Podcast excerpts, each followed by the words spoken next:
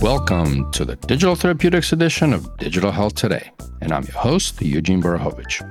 I thoroughly enjoy bringing you discussions with incredible industry leaders in every episode, and it would mean a lot to me if you could rate the podcast in your favorite player and hit that bell to be notified of future episodes. Let's face it, entrepreneurship is tough. And while we're certainly seeing a much needed correction in the market and the valuations, this does not make it easier for any trailblazers out there.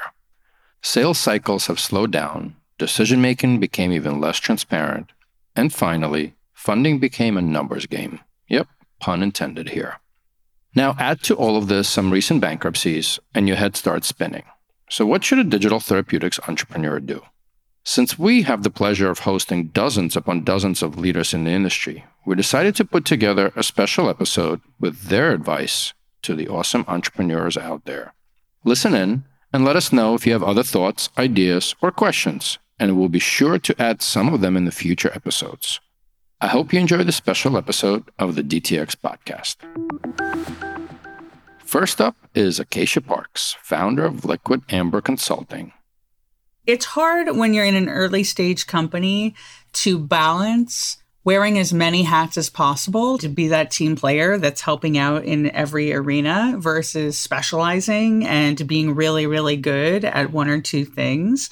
But I think if there's one piece of advice I have, and this is maybe like a thing that I see women especially pushing themselves towards, is just raising their hand to everything and thinking, oh, it's a growth opportunity. So look, if you're going to be the CEO of a startup company with a team of two, you're going to have to do everything. But at a company that's even A or B, if you find yourself in a position to do something that you're not excellent at at the C level, think about the fact that people in the C level are expected to be excellent. You want to think about, and this is true even in consulting, like I could consult on some things that are more distant from my expertise, but I won't because I want to be excellent at everything I'm doing. So my best advice is to think about like what can you be excellent at and don't feel so pulled to do everything because you're not going to be excellent at everything, but again at the C level you're going to be expected to be excellent. So I've spent a lot of time reflecting on just like am I okay being a niche, super specialized expert at these couple of things? And I think in the end I am and specialization's okay. So I guess if I had to walk back my high level recommendation, it's if you specialize, there will still be work for you. There will still be stuff for you to do. Don't feel like you have to go so broad that you are doing everything because then you're not going to be great at all of those things and you want to be great. Now we're going to hear a bit of entrepreneur advice from Ameya Phadke, Patient's non-pharma solutions leader in Chiesi Pharma build deep, deep, deep relationships with the folks, especially at the country level, because honestly, I found that folks at the country level have been some of the biggest champions of these initiatives. I think finding, in many cases, the right set of folks who really understand the need they are there. They're very motivated. They are far better at doing what they do than I ever could be. And so I think just making sure you engage them and not thinking of folks at the country level as blockers, but as enablers, because honestly, I have nothing but good things to say. And there's several countries even beyond Germany, which again, they've been some of my most valuable collaborators. I think the other function that I think sometimes people don't tend to engage early on enough, or even the folks on the compliance and the legal side, maybe I just got lucky, but again, my colleagues in legal and compliance have been fantastic in terms of spitballing things, spitballing ideas, and they've really been enablers more than anything. So don't be daunted by, I would say, a lot of the stereotypes out there. I think you'll find that the folks at the country level and compliance and legal can be some of your biggest champions. What's the saying? If you want to go fast, go alone. If you want to go far, go together. So I think that's the balance that entrepreneurs need to find.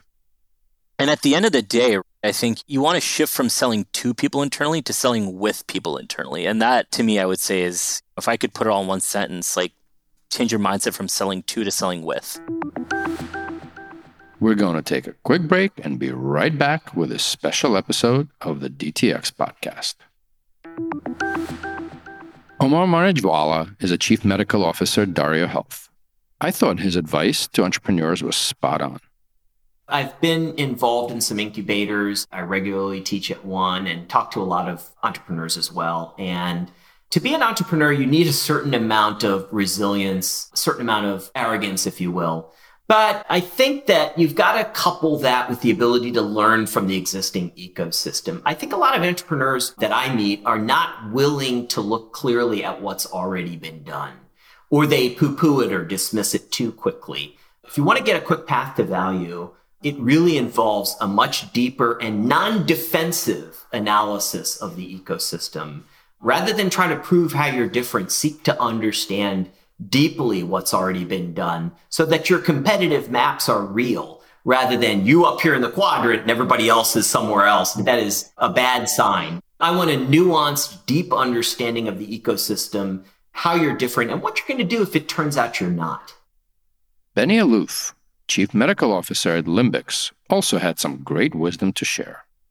Know your audience the way you pitch your product to venture capitalists and to people that you're trying to raise money with is very different than how you pitch your product to a clinician, which is very different from how you pitch your product to a health plan, which is very different from how you pitch your product to an employer who's trying to find solutions who's seeing employees that are not showing up to work because they're having mental health issues or their children are having employees not coming into work because their kids at home afraid to go to school. They have anxiety. They have depression so don't take your one pitch deck that you used during your funding round and shop it around like know your audience talk about FDA clearance, talk about safety and efficacy when you talk to providers.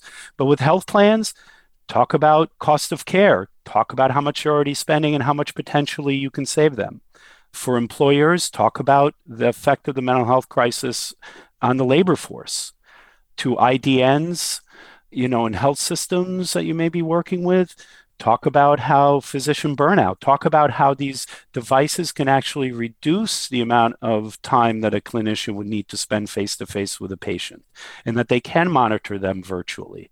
But keep up the good work because you know i've met so many founders now and so many people in this line of business and they really are all mission driven and keep that up. I know a lot has been deflated in the last few months but i very strongly believe that eventually this will be a standard of care that whether you have depression dermatitis or diabetes you're going to see a doctor or a clinician and you're going to get a diagnosis and you're going to get a QR code and you're going to download, and that's going to help you manage that condition.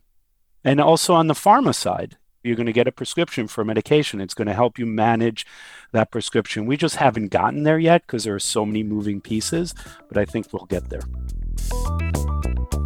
Thanks for tuning into the Digital Therapeutics edition of Digital Health Today, a production of Mission Based Media. Be sure to subscribe to this podcast on your favorite podcast player so you're automatically notified each time I speak with one of these amazing leaders and trailblazers who are forging the path for digital therapeutics. If you'd like to learn more about Your Coach Health or HealthXL, you can find the links to this and more in the show notes for this episode. I'm Eugene Borukhovich, and catch you next time.